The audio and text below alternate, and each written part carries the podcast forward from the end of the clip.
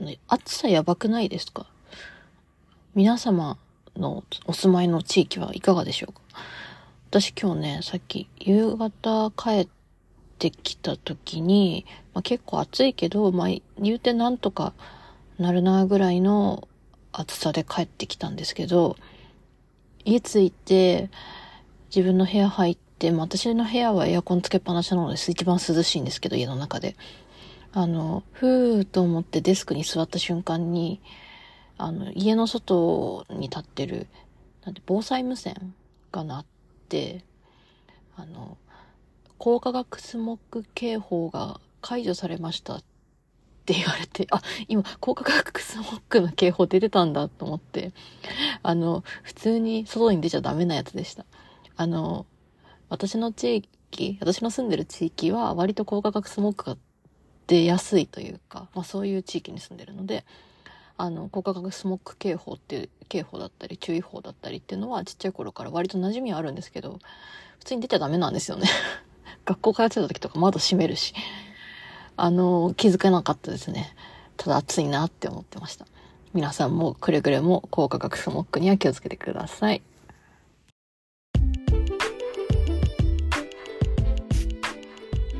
つくにうららの一生煩悩ラジオ。皆さんこんにちは、つくにうららです。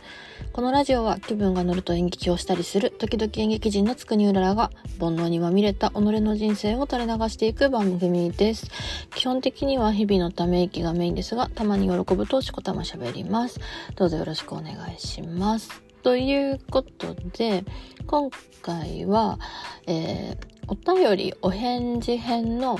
第3回になります。あのー、ラジオネーム三郎さんからま、お芝居演劇に関してお便りを頂戴しましてあの前回と今回で、えー、今まで見てきた中で特に好きな作品があれば教えていただきたいですっていうご質問に回答してるんですけど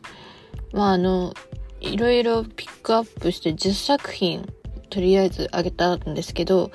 まあ、単純計算して1作品5分喋ったら10作品やったら50分かかるわけですね。ということで前回は当たり前ですけども全然普通に5作品までしか喋れなかったんですよ。なので今回リベンジマッチということで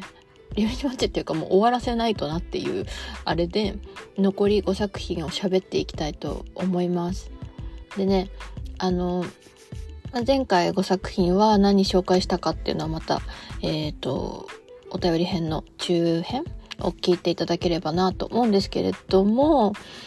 そうね、こっから紹介する6つ目からに関しては、ちょうど、え、ー、と、私が大学を卒業した後に見始めた作品がメインです。なので、なんだろう、影響を受けたとも違かったりとか、なんて言うんだろうな。あと後半、その、えー、っと私が演劇のお仕事をしなくなってから見た作品とかに関してはもう完全にその趣味で見た作品みたいなのとかも出てくるのでちょっとまた前回とはテイストの違ったご紹介になるかなと思います。もしよければ最後まで聞いてください。よろしくお願いします。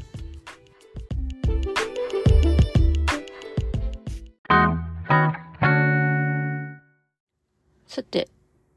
まず一つ目。前回から続くと6つ目にご紹介する作品になります。えー、今ちょっと活動休止されてるんですけれども、パラドックス定数っていう劇団があって、その劇団がやった東京裁判という作品で、特に2015年の、えっと、東京都の北区王子にあったピット北区駅という劇場の閉館するときにやった東京裁判です。あの、パラドックス先生の東京裁判って、えー、その、ピット北区駅って劇場で何度も上演されていて、あとはその、えっ、ー、と、俳優座とかでもやったりとか、いろいろしてたんですけど、その2015年の末、年末12月31日でピット北区域がなくなるっていうことになった時のクロージング演目として最後にやってたのが東京裁判でした。、私はそのパラドックス定数の東京裁判が面白いっていう話は周りの人から聞いてたんですけど見たことがなくてでも行く人行く人 これあれですね前回喋ったあのままごとの我が星現象と同じなんですけど行く人行く人面白いって言って帰ってくるんですよ。であのやっぱり興味が出てで私もじゃあ行ってみよう。で、どうせだったら、ピット帰宅駅の、えー、閉館する最後のステージが見たいと思って、確かそれはね、パラドックス定数のメルマガ購読してる人にお願いして初日をと、初日は千秋楽を取ってもらった気がします。そう。なんでそのピット帰宅駅の閉まる日に見たかったかっていうと、これちょっと話一瞬脱線するんですけど、私がやっている神癖という演劇ユニットは、まあもともとはオービリン大学の中で結成された演劇ユニットだったんですね。なんですけど、ちょっと特殊で、大学内での公演っていうのはほとんどやってないんですよ。で、基本的に、外の劇場、大学外の劇場で公演をしていて、その旗揚げ公演をやったのがピット北区域だったんですね。ちょうど二十歳の時、2011年にピット北区域で旗揚げ公演をさせていただきました。なので、すごく私は思い入れがあって、それが、ね、閉館しちゃうっていう時に、その面白いって聞いてた東京裁判を絶対にピット北区域で、しかも亡くなる日に見たいって思って、なんかね、すごく強い、よくわかんない なんていうんですかね、思い入れで勝手に行ったんですね。で、まあ、東京裁判、東京裁判言ってるから、何、題材が何かお分かりの方も多いと思うんですけれども、えっと、第二次世界大戦が終わった時の極東国際軍事裁判のお話です。えっと、日本側の弁護団の男性たちの会話劇。で、うん、まあ、多少なりとも歴史の勉強をしたことがある人はわかると思うんですけど、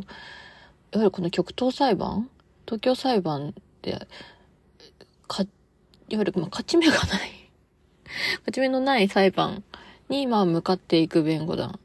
もちろん、今の、どの時代でも裁判で、どう頑張ってもこう、勝訴できない人を弁護する人っていうのはいますけれども、とりわけ、有名な東京裁判を取り扱っている作品です。まあ、パラドックス定数自体が割と歴史に残っているような事件とかを扱うことが多かったりするので、まあ、それの、まあ、一つの作品ですね。で、私はすごいこの作品好きになって、っていうかその見て、あの、まず私男性の会話劇って全然書けないんですよ。昔ほど書けなくはないけど、まあ見た当時、てか、ま、自分が劇作を始めた頃からのコンプレックスとして、まず男性が自分の作品になかなか出てこないかったりとか、出てきてもあんまりその男性の会話が書けなかったりとか、もっと言うと男性だけの会話劇なんて書けないみたいな。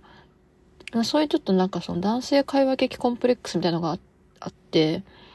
それをすごく、まあちょっと、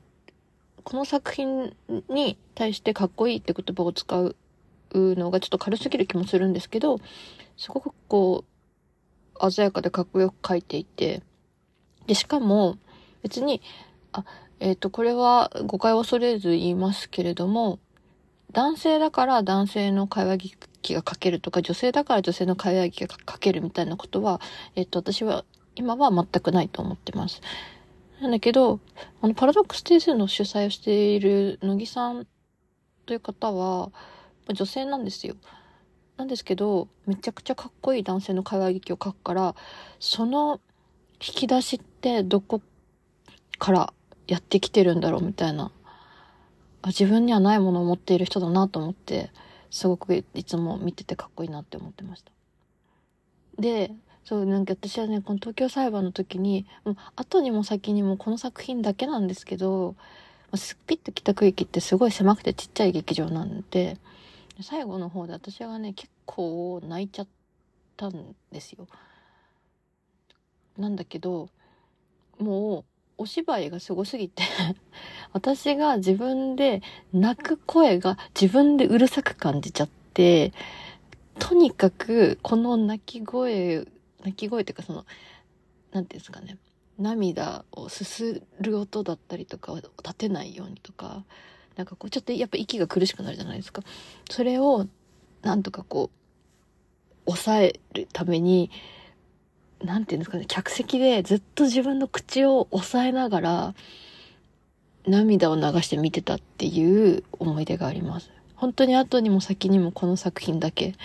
自分の涙を流す声がうるさいって思いました。っていうぐらいなんかすごい集中力のある作品だったなと思います。はい。ということで、えー、今日の一つ目、そして六つ目は、パラドックス定数の東京裁判2015年の再演のものでした。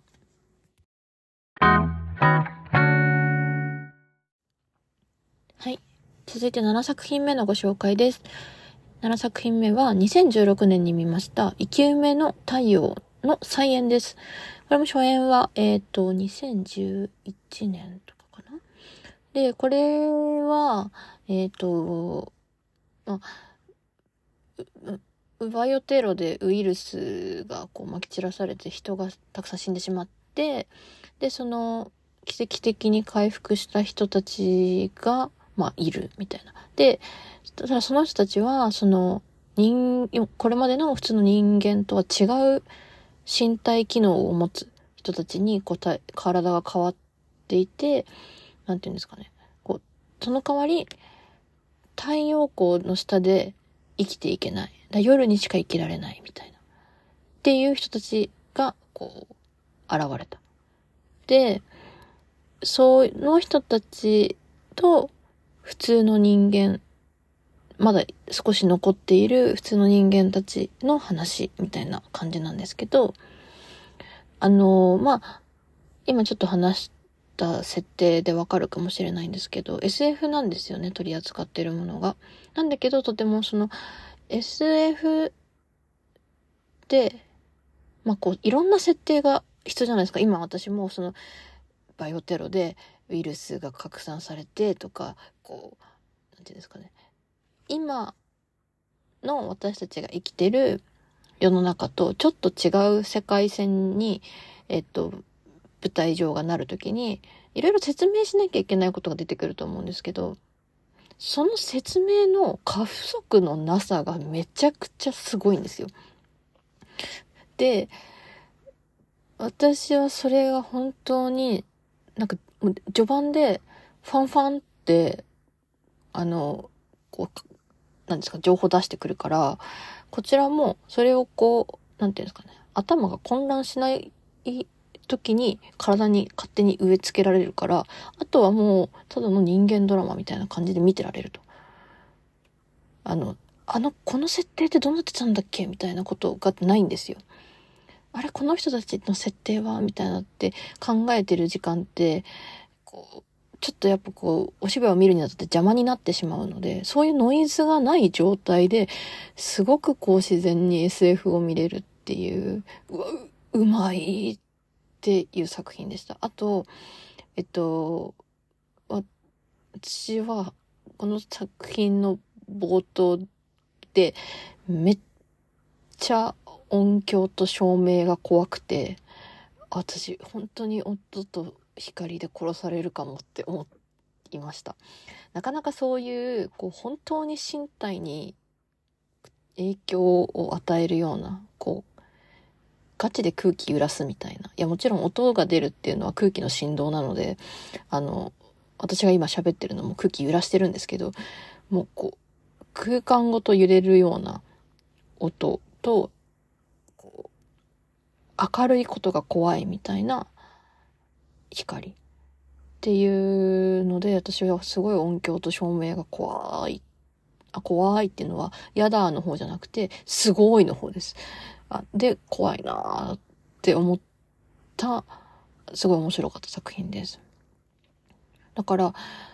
あの、やっぱ SF を作るにあたってやっぱその設定をあの置いていくことで満足してしまう人もいるんですけど私はあんまそういうの好きじゃなくてできるだけ必要な説明を瞬時に終わらせてしなくていい説明はしなくて済むかみたいなことをいつもまあ SF に限らず自分で作品を作る時には考えるんですけど、もうそれが本当に素晴らしかったなって思いました。で、そそもそもなんで生き埋めをこの時見たかっていうと、ずっと前から見たかった見たかったんですけど、私が2014年違う、2013年か。えっ、ー、と、大学卒業するときに、えー、上癖の名義で作った S と N の間の香りっていう作品があるんですけれども、それが、えっ、ー、と、クローンを取り扱っている作品で、端的に言うと、まあ一応 SF にカテゴライズされるんですね。なんですけど私、なんかそのクローンみたいなものを別に SF だっていうふうにあんま思ってなかったし、なんて言うんだろう。SF 好きってわけでも全然ないので、自分で書いてて全然自分で SF だって思ってなくて、公演がいざ始まってから感想でみんな、みんなから SF って言われて気がつくみたいな。で、あ、私が書くものは今後もしかすると SF 的要素が入るのかもしれないなと思って勉強しなきゃいけないかもって思った時にたまたまその講演を見てくださった知り合いの方から生き埋めって見たことある？って言われて、ないです。あの、SF やるんだったら生き埋め一回見といた方がいいよって言われてて、それがずっと残ってて、やっと見れるなと思って見たのが太陽だったんですね。そしたら、いや、もう本当にすごかった。びっくりした。ああの、生き埋めは、あの、舞台だけじゃなくて、あの、映画とかにもなってる作品もあるので、あの、散歩する侵略者とかは映画になってますね。なんか、結構、あの、知ってる方も多いと思うので、もしよかったら映像でも、映画でも、そして舞台でも、ぜひご覧いただければなと思います。おすすめです。面白いです。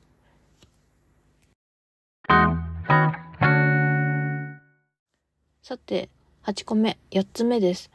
えっとね、ここからちょっとだんだん突然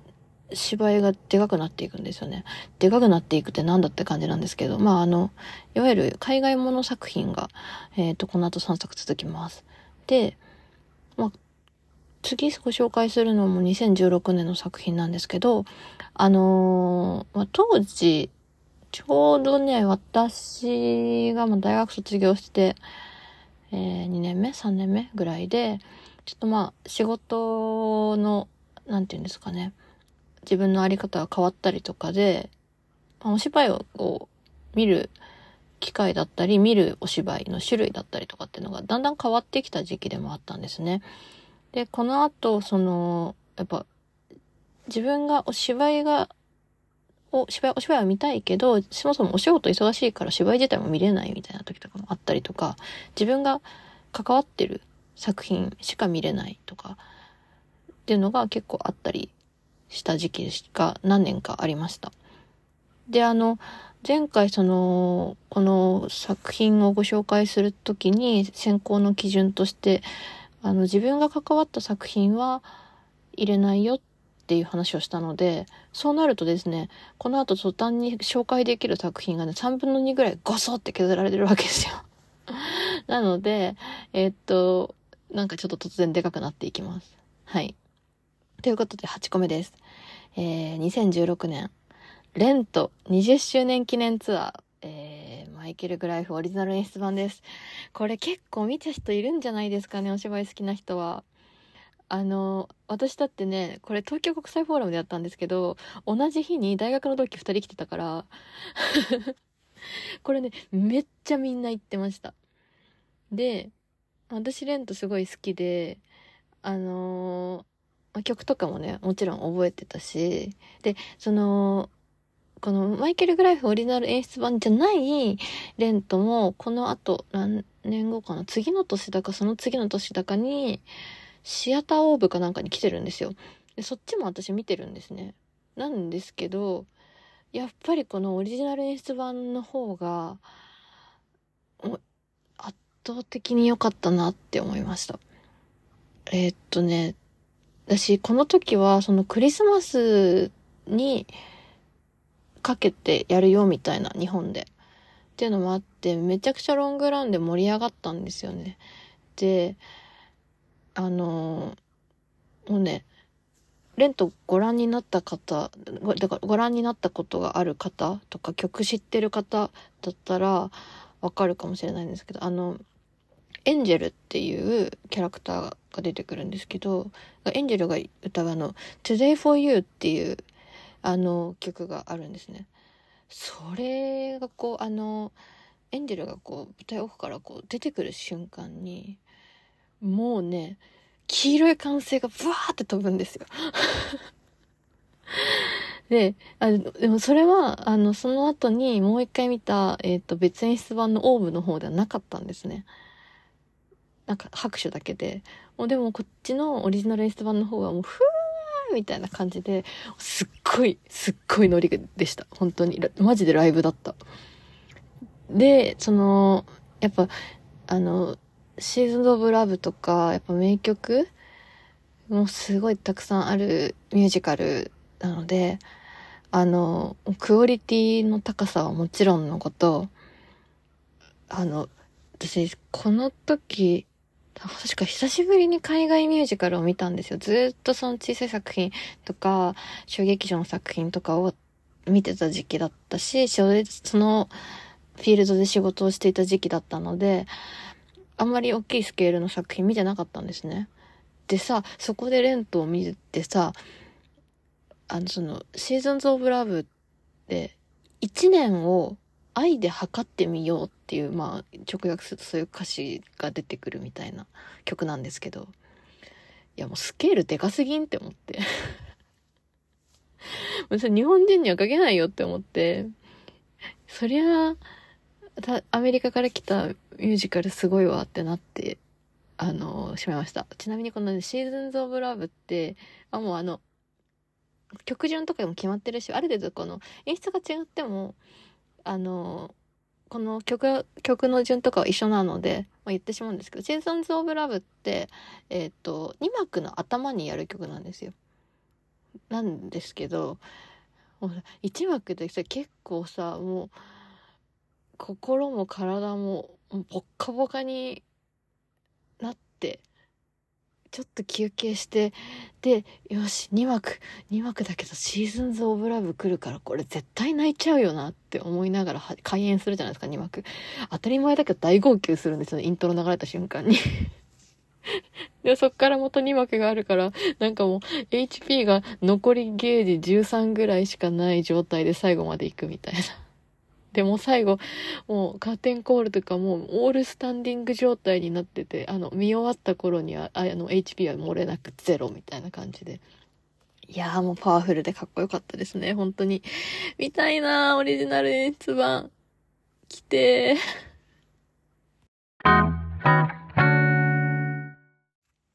はい。ということで、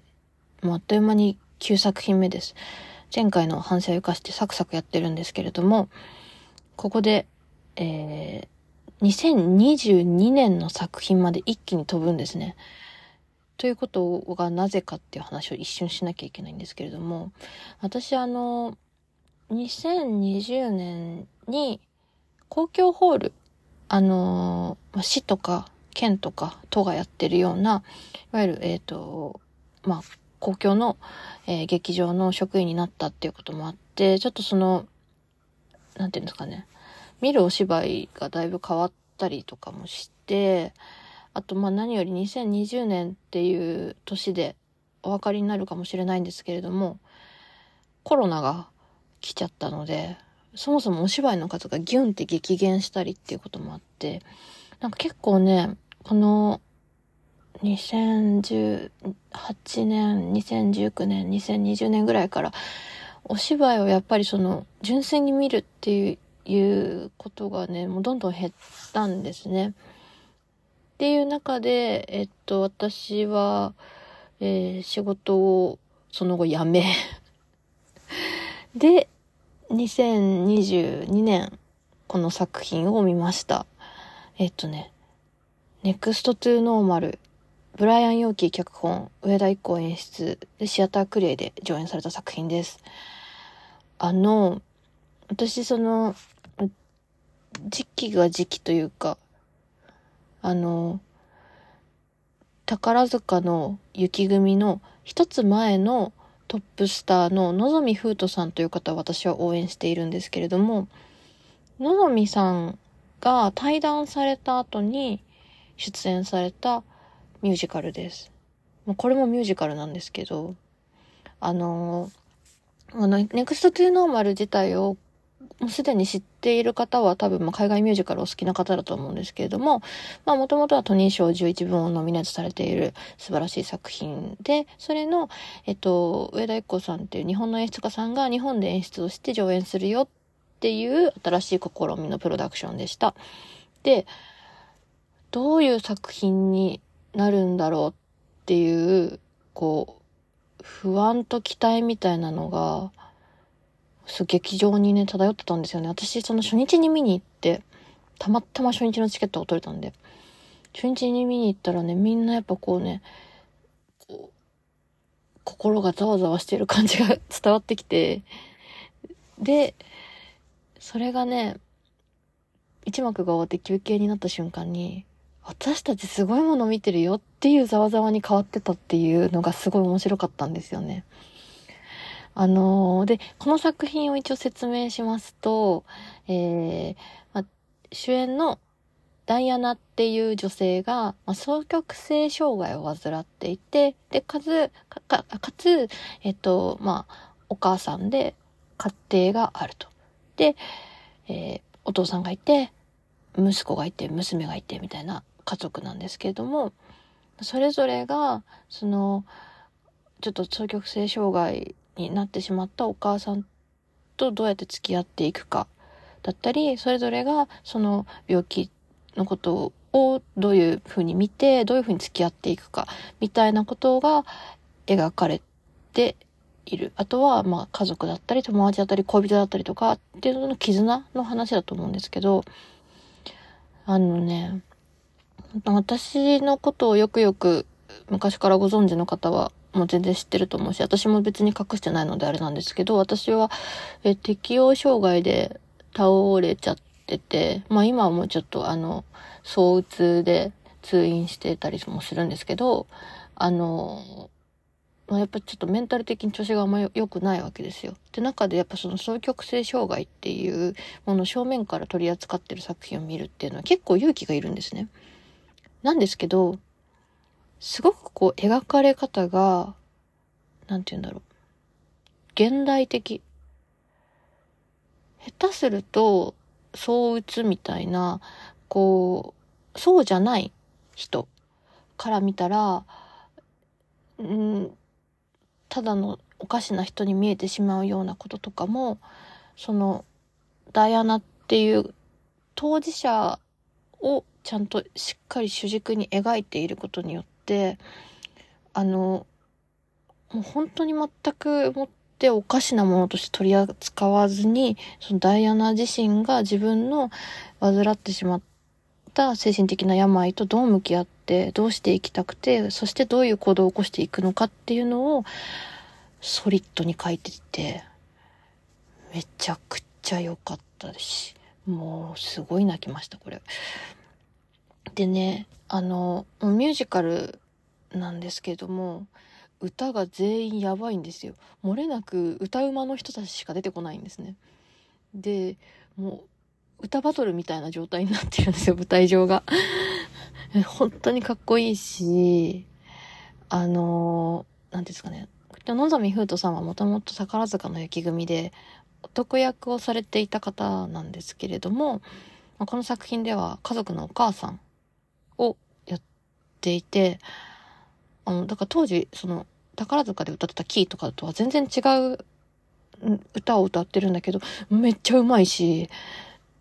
なんかね、本当に、あの、のぞみふうとさんの凄さ、そして音楽との通じ合いみたいなものを見た気がしましたね。あの作品本当に素晴らしかった。たくさんの方に見てほしいって初日にめっちゃ思いましたね。はい。あの、終演した時にすごくエンパワーメントされた、あの、上演されることで社会的意義がめちゃくちゃあった作品だなと思いました。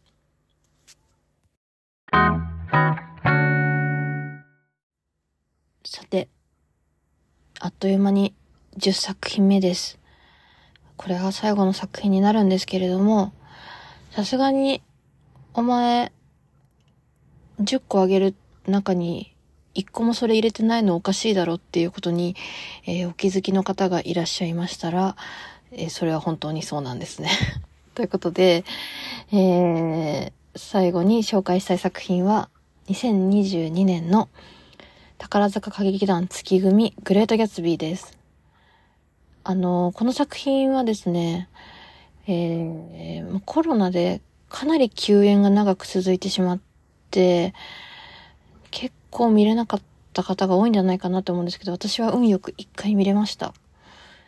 本当に面白かったというか、あの、宝塚の中でもやっぱり月組さんってお芝居がとっても上手な人たちが集まっていると思うんですけど、その、グレート・ギャツビーっていう、まあ、なんですかね、歴史ある作品、あの、なんて言うんだろうな。あ、歴史ある作品ってともすると、その人物の描き方が古臭くなっている時もあるんですけど、それを全く感じさせず、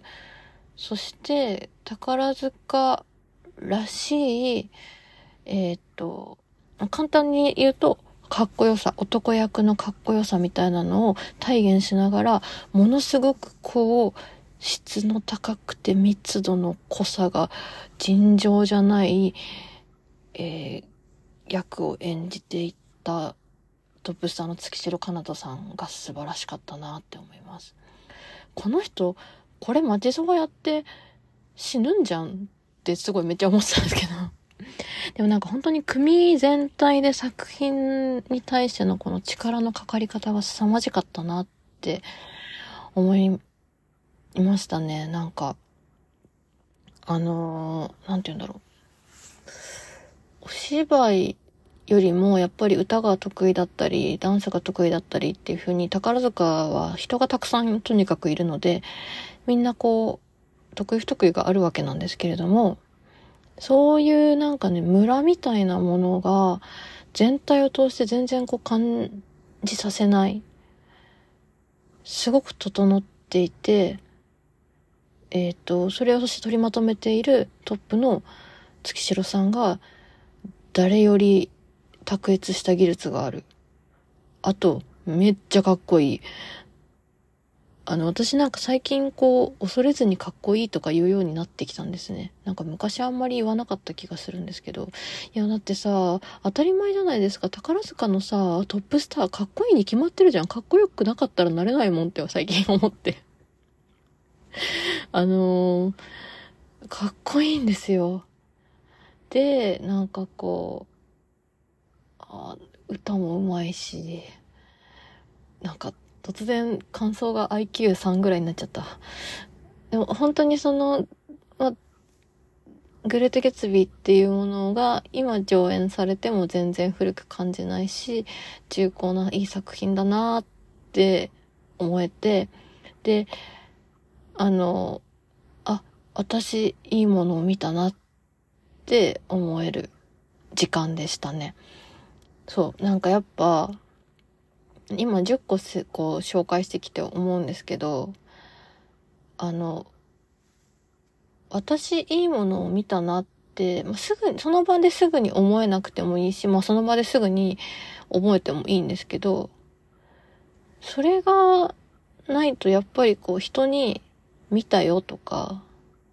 言いづらいし、紹介もしづらいなって思って。だから私が選んだここまでの10個は、どれも、あの、すごいいいものだったな。まあいいものだったから紹介してるんですけど、だんだんね、IQ が下がってきてますね、今私はね。そう、あの、やっぱね、宝塚が好きになっって私がその作品、お芝居を見るっていうこと自体はやっぱ変わってきて、昔だったらだってオペラグラスを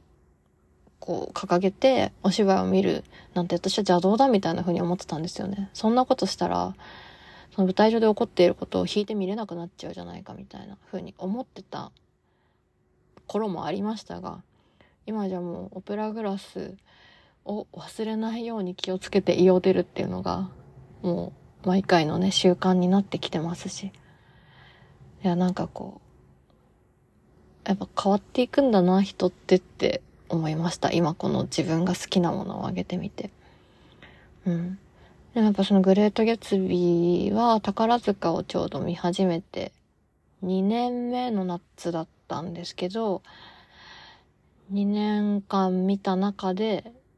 一番好きって思った作品でしたね。あの、なん、なんなんですかねあのかっこいいの。なんか、一緒に行った友達が、普段月組はあんまり見ない子で、他の組は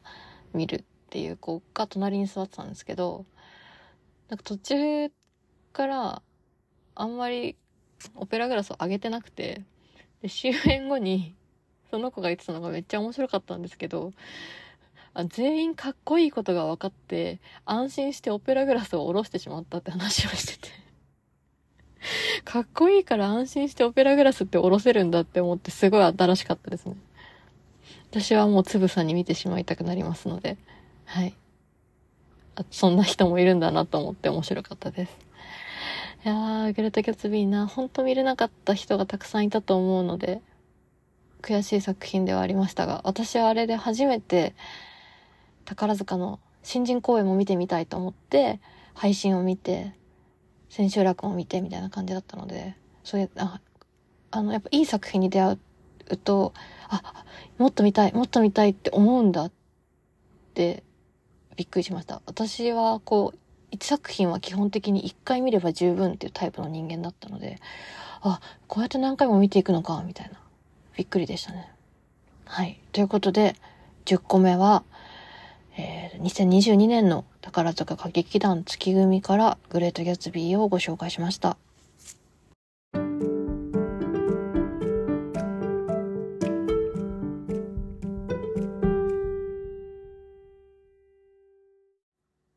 さて、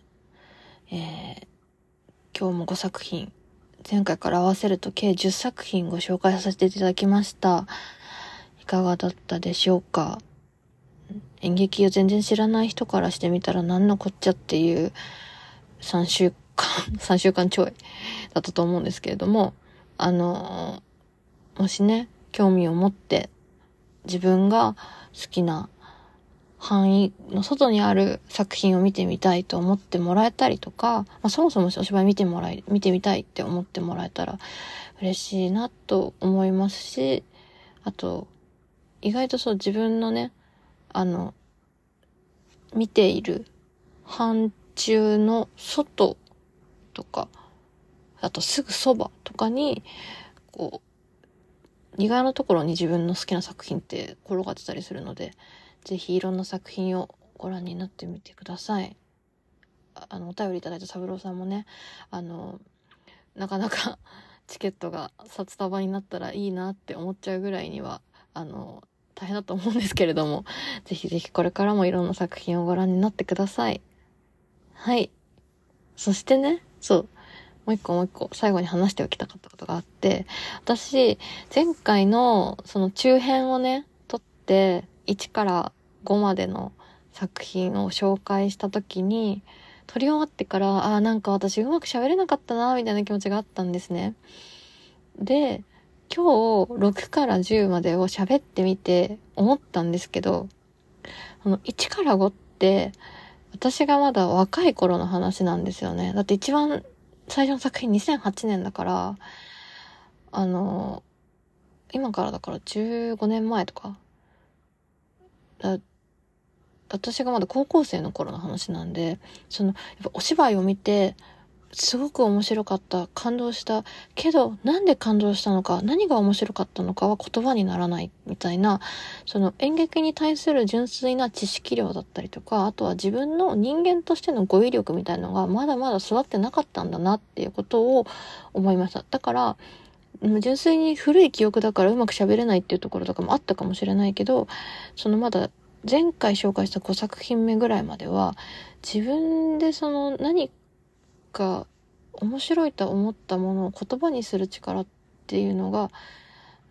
あんまりなかったんだなって思いました。でもだからこそこの5作品を覚えていられたのは